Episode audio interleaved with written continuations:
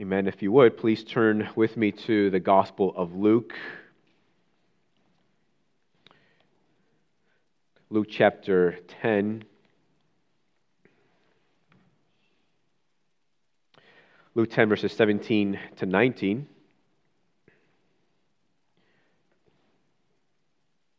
Some of you, no doubt, are familiar with this passage, and if you I'm going to take a quick glance at the passage. And as we think of the holiday season, you might wonder what in this world does this passage have to do with Christmas? Well, I hope to tell you this morning.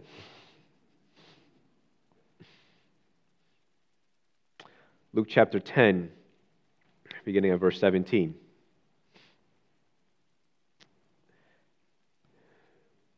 The 72 returned with joy that is the 72 disciples of Jesus, they returned with joy, saying, Lord, even the demons are subject to us in your name.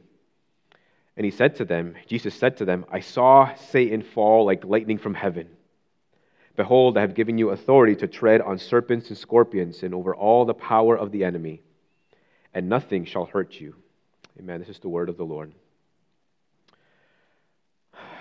Father, we wish to devote our attention to your word this morning.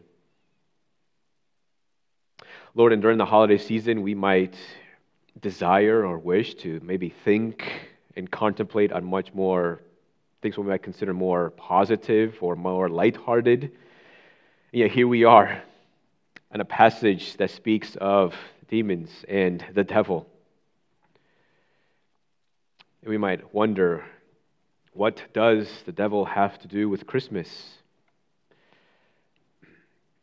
And here in your word, Jesus says that he saw Satan fall like lightning. The fall of Satan is as thunderous and as bright and as dramatic as the lightning bolts that we see in the skies during a thunderstorm. There's something here for us to behold as we give thoughts to the birth of Christ. Lord, would you help us to understand? by your Holy Spirit, we pray. In Jesus' name, amen. Most of you are familiar, I'm sure, with a holiday song, which is, I think it's titled Good Tidings of Comfort and Joy, or God Rest Ye Gentlemen. I have no idea which one of those titles it is. But it's the song that goes, God rest ye, gentlemen, no longer be dismayed, for Christ our Savior was born this Christmas day to save us all from Satan's power when we were all gone astray. I wonder if you've ever taken the time to slow down and perhaps consider the, each lyric of that song. Some wonderful things that are embedded in that song that tells us, God, rest, ye merry gentlemen. It says it's an expression of desire, an expression of, a, of a, an intent that you may be rest, given rest. In other words, that you may, be, may you be given peace and joy. It continues, no longer may you be dismayed. And it gives us the ground, right, for why, why or how, or for what reason should we have rest and be merry and joy? Because Christ, our Savior, was born. And for what purpose? To save us all from Satan's power when we were gone astray. So, why should we be peaceful and joyful? What accomplishes this? And the song tells us it is the fact that Christ Jesus was born into the world. So we think about the holiday season, when we think about merrymaking, you know, joy and laughter and celebrating, getting together with friends and family, going to holiday get togethers and parties, receiving and giving gifts. It is a season where most people want their holiday season to be especially marked with peace and with joy, and rightly so not just in the holiday season, but in every season. All men desire peace and joy in their life. The song points us to what makes for true and lasting and enduring peace and joy. And our passage this morning points us to what makes for that enduring and lasting peace and joy, just as that song does as well. So I want to uh, direct our attention to this passage and think of it as coming into the middle of a story. Something is happening within something else that's happening. And so, as we think about the story that this tells us, let's begin by following the story from its beginning. So, directing our attention to the passage, we see several characters. First, we see the disciples who were sent out earlier by Jesus to, to heal people, to cast out demons, and more importantly, they were sent out to proclaim the gospel of Jesus Christ, to tell men and women how they might be saved from their sins, to tell them of their, their need to be saved from their sins, and pointing to Jesus Christ and the gospel of the kingdom because apart from pro- the proclamation of the gospel of Jesus Christ, the healing and the casting out of demons doesn't really matter all that much. It's of wonderful benefit for this life, but only for this life. So they are sent out to proclaim the gospel. In the passage, we also see the demons as well. It tells us that, or the, they come to Jesus proclaiming that even the demons are subject to them. These are the, the harassers of men, the tempters of men that they are made subject to them. And the word subject here means uh, someone, or when, it's, uh, when someone of greater authority puts someone in a subordinate position. And so they're saying that, that they're going out there and proclaiming the gospel and casting out demons, that even the demons have to listen to them because they are in subordination or made subject, not to them, not to the disciples, because they say that they are doing so. These demons are made subject in the name of Christ, so they are made subject because of Christ. So when Christ has sent them out to proclaim the gospel, they go with the presence of Christ and with the authority of Christ. We see also in the passage Jesus, of course. He is the one who sends out the disciples to proclaim the gospel. They would have no authority apart from Jesus Christ and his sending them out. And then we have one more character here, and that is Satan, or the Satan, because Satan is a title meaning the accuser. And he's a chief harasser of men, the chief accuser of men. So we see that the demons are made subject to the authority of Jesus Christ, and we also see what Jesus says about Satan that he saw Satan fall like lightning. It's dramatic, it's instant, it happens quickly. It's even kind of a spectacle. So, and we, in narrowing our focus here, we need to broaden, bring the telescope in and broaden our horizon to better understand the story that is happening or that's being told to us. And we need to also take into consideration what the scriptures collectively say about some of these characters, namely Jesus Christ and also the devil. According to the scriptures, we know him most by what he does. According to Revelation 12:9, that he is the great deceiver. Luke 8:30, that he assaults people. Matthew 4:3, we see that he tempts people. 2 Corinthians 4 4 tells us that he is the one who blinds people to the truth so they might not see the reality of God in Christ. Again, Revelation 12:9 describes him as a dragon, which denotes his wrath. Genesis 3 1 says that he is a serpent to denote his subtlety. 1 Peter 5 8 describes him as a lion, which denotes his strength. So, what we see from the scriptures is that this is a very powerful enemy. And when we continue to broaden our horizon, we also see from the storyline of Scripture that he is there in the beginning of the story. When man was created in the image of God, and he inserts himself in the Garden of Eden and tempts Adam and Eve to sin against God. And so, what we see from the very beginning is that he means to conquer, but not by brute strength, but by subtlety, by cunning, by trickery, by lying, by tempting, by the use of words. And his great scheme in the beginning, and continues to be so to this day, is to deceive men in order that they might see not him as an enemy, but instead see God as an enemy. An enemy of joy, an enemy of peace,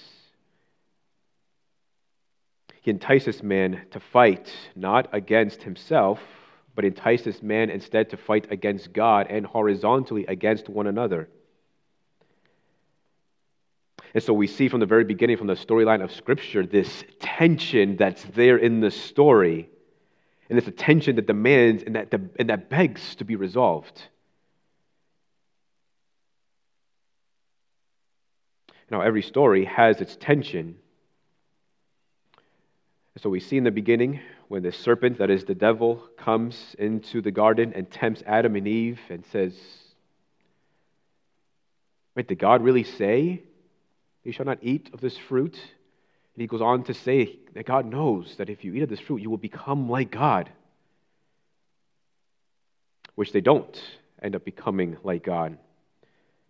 But with these enticing and flavorful words, they are persuaded to take of the fruit that is forbidden, and they sin against God. They eat of the fruit. And then immediately after, God finds Adam and Eve and confronts them and brings curses upon man and woman, beginning with the serpent.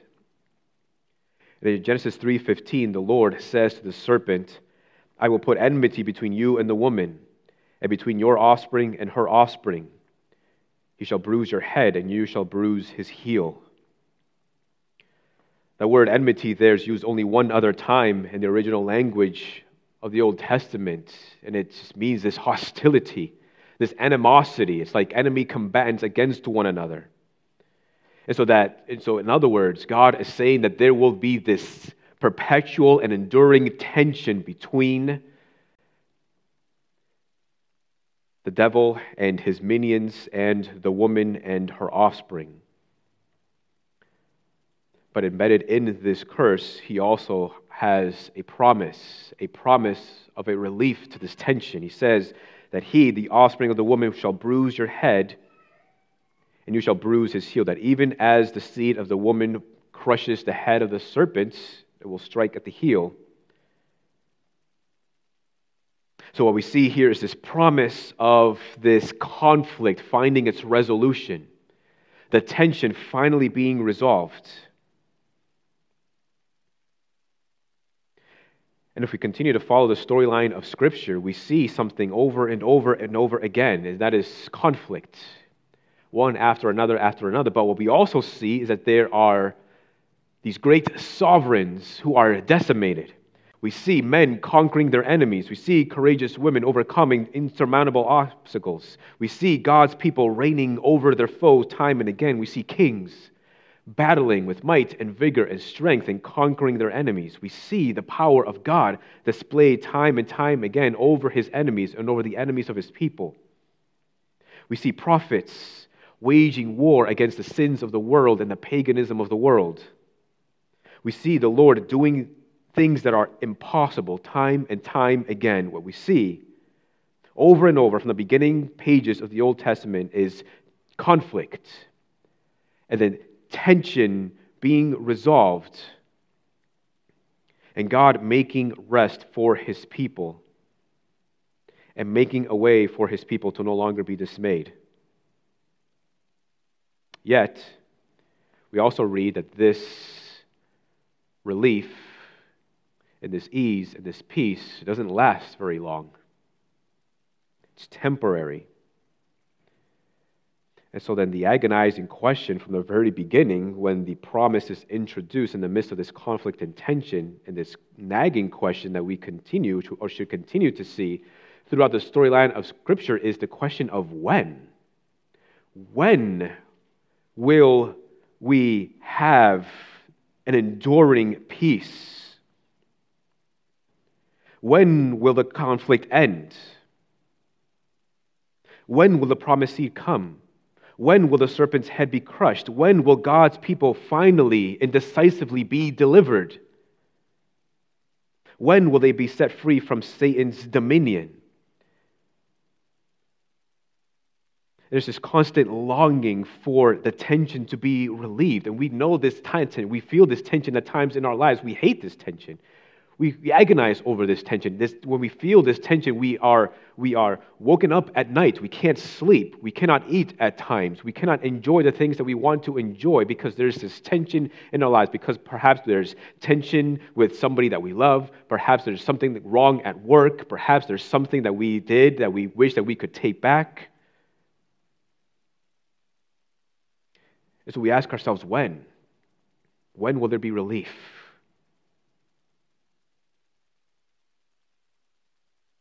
So, this is the tension that we read in the scriptures time and time and time again. And it's a tension that is still there today. And is there, right, for those who are apart from Christ, for those who don't believe in Christ, that tension is there. Although that tension is suppressed in unrighteousness, that's why you might not feel the tension yourself.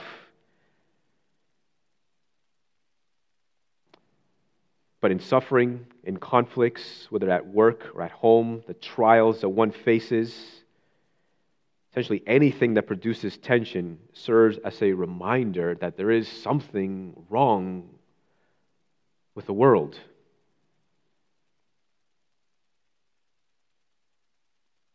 So, in tracing the follow or the storyline of Scripture, from the very beginning, we see that there is this tension and it is this tension that we also read here in the passage in Luke. And it's a tension that has everything to do with the story of Christmas. So then, following from its beginning, secondly, is continue to follow the story to its relief. As we consider this tension, as we consider this perpetual conflict, this conflict that has its beginning with the devil, we begin to see what exactly does the devil have to do with Christmas. In 1 John, the second half of that passage, it tells us exactly what the devil has to do with Christmas. For there, 1 John tells us that the reason the Son of God appeared was to destroy the works of the devil. That word destroy there is used only one other time in the original language, and that is in John chapter 2 when Jesus talks about the destruction of the temple. And he says, If you destroy this temple in three days, I will build it up again. Right, you send this temple toppling down one stone upon another. It's the same idea here. The temple is no use to anybody if it's just in stone upon another, destroyed. And in the same way, God or Christ has come to render the works of the devil utterly useless.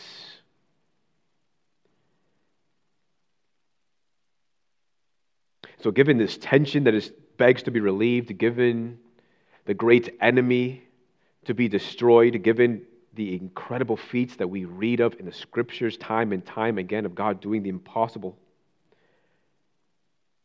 we might have expected something more, more spectacular, perhaps, with the coming of the promised one with the promised seed, perhaps something more spectacular than the Exodus. We might have perhaps expected something more dramatic than the showdown between Elijah and the prophets of Baal. We might have expected something more stunning than the toppling of the walls of Jericho. But with the promised seed and the promise of relief, that's not exactly what we get. Instead, here's what we have. In Luke 126, it tells us in the sixth month, the angel Gabriel was sent from God to a city of Galilee named Nazareth, to a virgin betrothed to a man whose name was Joseph of the house of David. And the virgin's name was Mary, and he came to her and said, Greetings, O favored one, the Lord is with you. But she was greatly troubled at the saying and tried to discern what sort of greeting this might be. And the angel said to her, Do not be afraid, Mary, for you have found favor with God. And behold, you will conceive in your womb and bear a son, and you shall call his name Jesus. He will be great and will be called the Son of the Most High. And the Lord God will give to him the throne of his father David, and he will reign over the house of Jacob forever, and of his kingdom there will be no end. So the promised seed is announced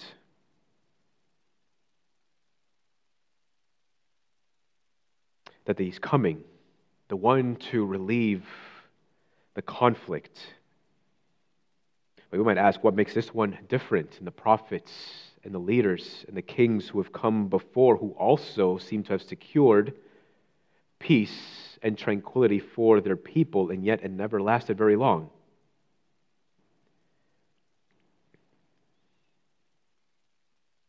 How does he secure this victory? Now, let us not think for a moment that the promised seed's entrance in the world is not as spectacular as the things that we read of in the storyline of Scripture. I mean, just think, just ponder for a moment what this means for the world and what God is doing for the world. This is God the Son incarnate come into the world. This is actually much more spectacular than the events and the miracles that we read of in the Exodus.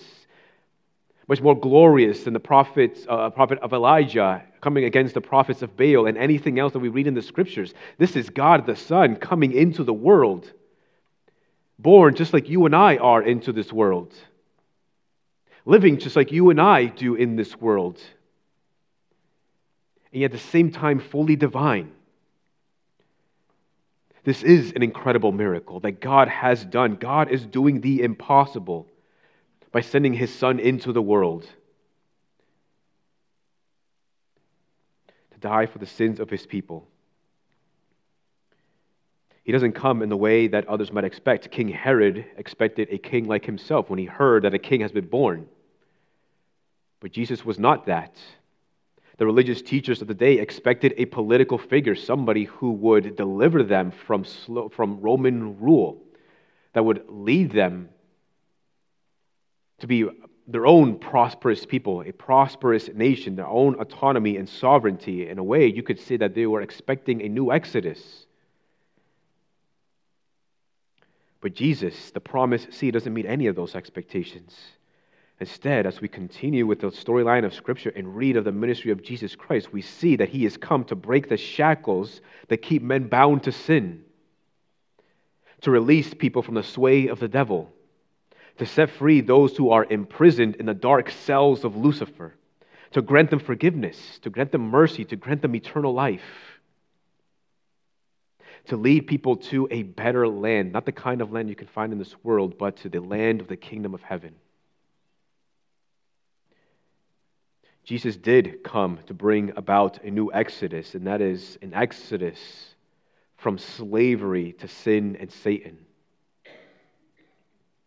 And he would accomplish this not by becoming a political figure, not be, by becoming a king in man's image and meeting man's expectations, but instead he accomplishes this by dying.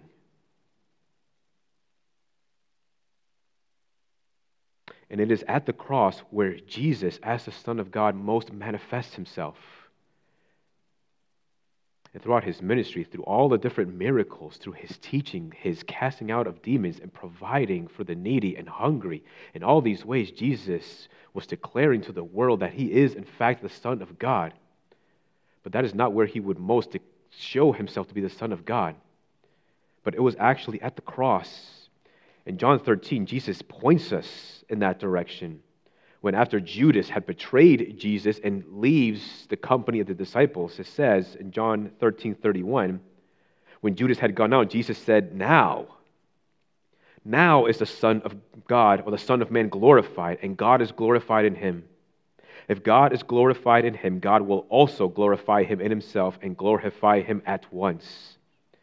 From that moment on, God would be, or God would most glorify his Son, and Jesus would be most glorified through his betrayal, through his agonizing in the garden, and as he was delivered over and crucified to the cross. Even one of the Roman soldiers at that time, as he beheld the Son of God crucified to the cross, could not help but admit that truly this was the Son of God. The great relief to the tension of the story finds its relief to the story's greatest and heaviest moment of tension, and that is when the promised seed is crucified to a wooden cross. It's in this way that we see that the tension of the story that we read in the scriptures certainly has to do with the tension between man and the devil and God and Satan, but we see also that there's a tension behind the tension. And that tension behind the tension is the tension between God and man.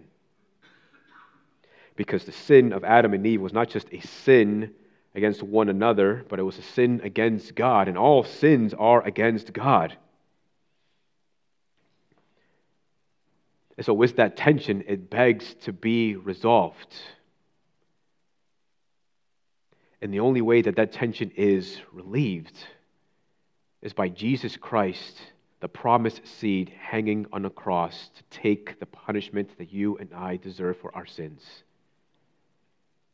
Romans 3 20, 22, excuse me, tells us, For there is no distinction, for all have sinned and fall short of the glory of God and are justified by his grace as a gift through the redemption that is in Christ Jesus, whom God put forward as a propitiation by his blood to be received by faith.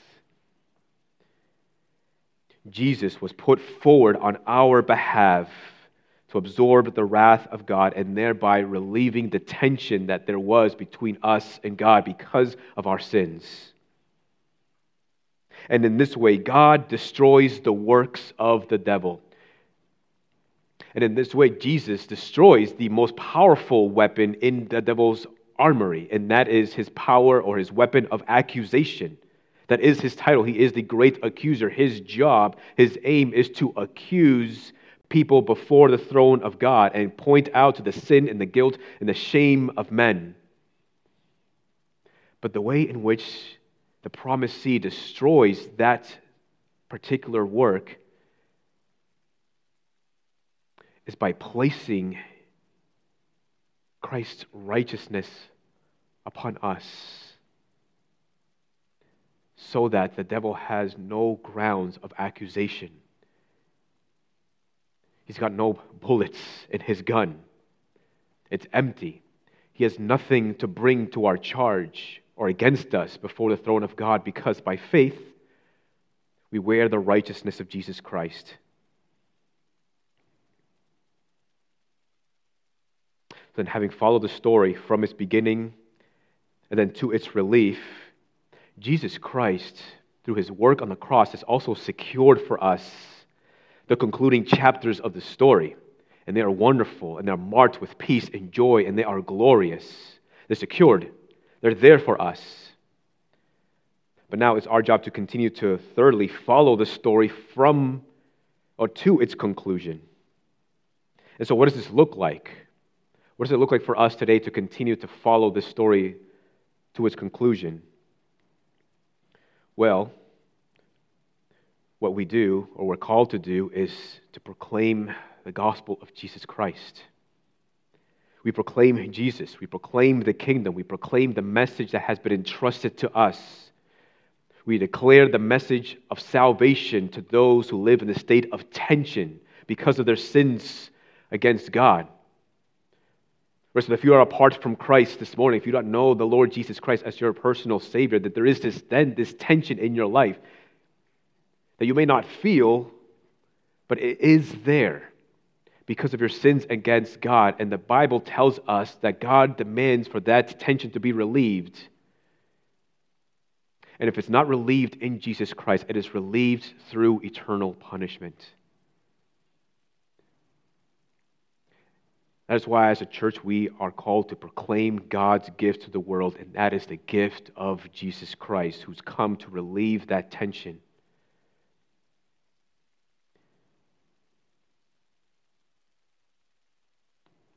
And so we proclaim, we declare. Matthew 24 14 says, And this gospel of the kingdom will be proclaimed throughout the whole world as a testimony to all nations, and then the end will come our part now in this great story and our part in helping to bring or move the story along is to continue to proclaim the gospel of the kingdom, to proclaim the gospel of Jesus Christ and compel men to believe in Jesus, to entrust their life to Christ so that they might be saved from their sins. The Bible says that in Corinthians that we are ambassadors for Christ, that God, through us, making his appeal to man to be reconciled to God. That is our task. That is our job. That is our responsibility. That is also our joy to proclaim the gospel of the kingdom. And sadly, we live in a state and an age where most people don't quite care to think about God. Where once we could have a conversation, there'd be a category in people's minds of the, of the subject of God, whereas today, most people honestly do not care. And while our words and our declaration sometimes may fall thin or may fall short or may fall on deaf ears, we have something else that is powerful at our disposal that we ought to employ, and that is the power of prayer. We must pray fervently for the salvation of sinners. We must pray for our coworkers. We must pray for our family members. We must pray for our friends. We must pray that people come to a saving knowledge of Jesus Christ. That they might know him, that they might embrace Jesus as their Savior. That they may come to grips and pierced by the word of the gospel and call out to Jesus for their salvation. We must salt our gospel proclamation with prayer. As we continue to follow the story to its conclusion, let us also not neglect the meeting together. One of the great joys of meeting and coming together as God's people, whether it's here on Sunday mornings or in a community group, or when you go out and gather together with one another, one of the things that it does, it declares loudly and clearly to the devil that he has been, that his works have been rendered useless, that he is not victorious, that he is a conquered enemy. And so, as we hear the preached word, as we proclaim the songs, the excellencies of Christ through song, and as we pray together, we are boldly declaring that the enemy has been defeated. The, the kingdom of heaven did not leave with Jesus when he ascended unto heaven after he resurrected from the grave. But the kingdom of heaven is still here through the presence of Christ's church. The church is like an embassy in a foreign land that's still under the sway and the power of the devil. So we gather together as an embassy for encouragement, for strengthening, and as a way also to compel others to come and seek refuge, and seek safety, and seek comfort through the gospel of Jesus Christ. The church is an ever present reminder that Christ is King and Lord of all, and that his presence still remains here on earth. The gathering of God's people. Ephesians 1:22 says that he that is God put all things under the feet of Christ and gave him as head over all things to the church which is his body the fullness of him who fills all in all. We are the body of Christ and Christ is our head and all things have been made subject to the feet of Jesus Christ And so we have with us the authority and the presence of Christ, just as Jesus sent out the 72 disciples with his authority and with his presence, so we also bear the authority and the presence of Christ. As you continue to follow the story of Scripture to its conclusion, what then, now that Satan has been defeated, what is his role now in the life of a believer? Well, Satan functions now as your polisher. 2 Corinthians 12 7, the Apostle Paul writes, So to keep me from becoming conceited because of the surpassing greatness of the revelations, a thorn was given me in the flesh, a messenger of Satan to harass me. For what purpose? To keep me from becoming conceited. In other words, it's to keep him humble we believe in the gospel of Jesus Christ, we are born again. We are regenerated. No longer are we under the sway and power of the devil, but we have been made new. Now we are under the freedom of Jesus Christ. But it does not mean that we are perfect, right? You know this from experience. We still at times struggle with sin. Our faith still needs some, some polishing. And sometimes the Lord uses sin as a way to polish us, as a sort of a rag, to polish the imperfections and the scruff marks on the metal or the gold of our faith. But sometimes God needs to take, needs to take much more drastic measures. A diamantaire is somebody who, or diamantier, diamantaire, I'm not sure how you pronounce that word, but it's somebody who specializes in diamonds. When you find a diamond, there's, there's no shape to it. But someone is someone who specializes, an expert in diamonds, has to take the diamond and somehow fashion it and shape it so that to get it its shaped, the shape that you see when you go to a jeweler. And so what they have to do is to take the diamond and take it to a spinning wheel covered in diamond dust. And they take the diamond and put it to the spinning wheel in order to shape it, to give it the shape that you and I are used to seeing. So, in a way, you could say that God uses Satan as the one who polishes, as a spinning wheel, to buff out, to perfect, to give shape to the diamond of your faith, so that he one day will present the diamond of your faith in perfection. And that tension between the diamond and the spinning wheel Sometimes that's our trials, sometimes that's our suffering, sometimes that's our affliction. That God will even at times permit the devil to use. But we know from scriptures, we know from 2 Corinthians 12 and what Paul says concerning his thorn in the flesh. We know from Romans where it says that God works all things for the good of those who love him, that ultimately it is intended for your good and that they are intended to polish the diamond of your faith. As we continue to follow the story to its conclusion, we also should not allow ourselves to be distracted by the luster of the devil's goods. And he has many goods, he has many things to offer God's people. He has a lot of pretty things. I mean, he even tried to tempt Jesus in the wilderness and offered him the kingdoms and the world if you would only bow to the devil he has a lot of things to try to entice us and to get us to move a little bit more and a little bit more away from Christ. Rowland Hill was a popular and evangelical preacher. And he came to a low point in his ministry for a few months in the midst of his ministerial career. He was incredibly disappointed with a lack of fruit in his ministry.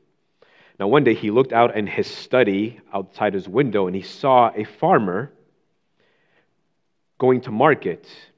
And to his amazement, he had, a, a, he had some pigs following him. And the pigs continued to follow this farmer all the way to the slaughterhouse. When he later saw the farmer emerge from the slaughterhouse without the pigs, well, Rowland went to the farmer and he said to him, How did you get those pigs to follow you to their own death? I cannot even get people to follow Christ to their eternal life.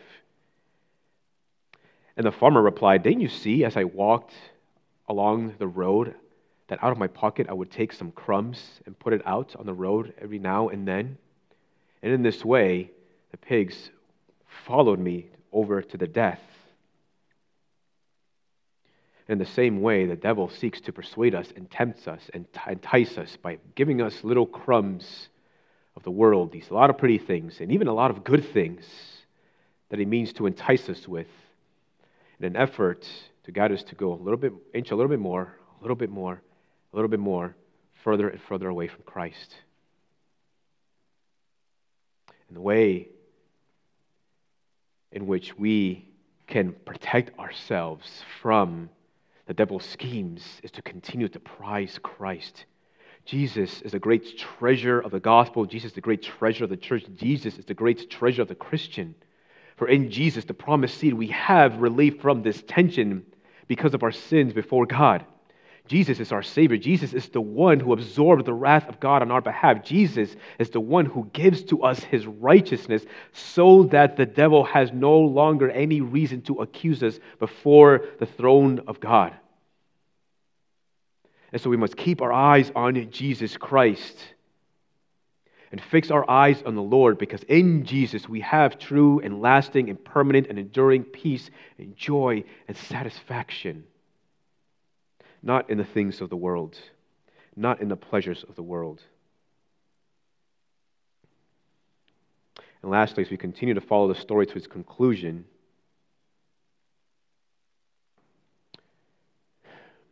be assured of God's love. According to the scriptures, it's a place for introspection. The Bible commands us to examine ourselves, to make sure that we are in the faith, to make sure that our lives are producing fruit. It's intended to be a means of grace, not intended to be a means of judgment or to place judgment upon yourself. But it's a way to, for you to make sure that you are growing in your love for the Lord and His people. But we can go too far. One of the devil's schemes and strategies is to get us to, to a place where we even doubt our own salvation if we, fact, we have given our lives to Christ. And how might he do this? By enticing us or convincing us in a way in which we might be too introspective, introspective, excuse me, and focus too much on ourselves Instead of focusing on Christ, what the devil will try to do instead is to put a mirror between you and Christ so that all that you are beholding is yourself. And all you see then is all your imperfections, all your weaknesses, all of your sins, all the ways that you fail to measure up, and all the ways that you are unworthy. And it is true that we are unworthy of Christ and God. But that is why we turn to Christ. For every look that we take in the mirror, we should be taking 10 looks to Christ. Because if we continue to look at ourselves and only at ourselves, then, we, then, it is no wonder that we might be filled with doubt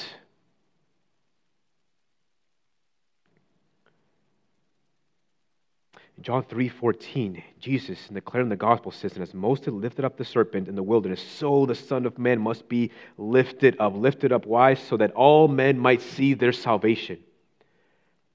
This is the King James Version, and somewhere in Isaiah, where it says, Look unto me, the Lord says, look unto me and be saved. That is what we're called to do as we continue to follow this storyline of Scripture to its conclusion, as the devil tries to put this mirror before us, between us and God no, what we need to do is take 10 looks to Christ. Look unto me, the Lord says. Look and look and look to Jesus Christ. Why? Because that is where our sufficiency comes from. Not in ourselves, but it comes from Christ. We are not sufficient to save ourselves. We are already pretty good at condemning ourselves and criticizing ourselves and judging ourselves. No, we must look to Christ because Christ is the one who has saved us from condemnation and judgment and the devil's accusations.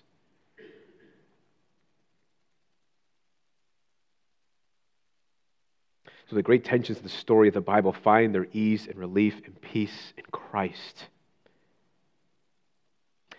And it is a story that is not just outside of us, but it is a story that has everything to do with us. For we were once separated from God by our sins but Christ Jesus was born into the world in order to bring us to God by dying on the cross for our sins. And in this way, only through the gospel, only through Christ, can we actually be made merry and be given this enduring and lasting peace that we can have today, now, until the end of the story, and forever after that. Amen. Let's pray.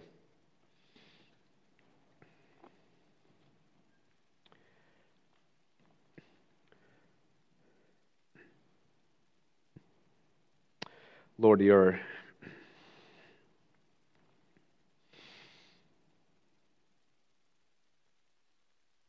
Lord, now we can see. We can see for ourselves Satan fall like lightning because of what you have done on the cross on our behalf. The great accuser is destroyed, he has been defeated. And while he may be permitted to go about his way, he does so on a leash.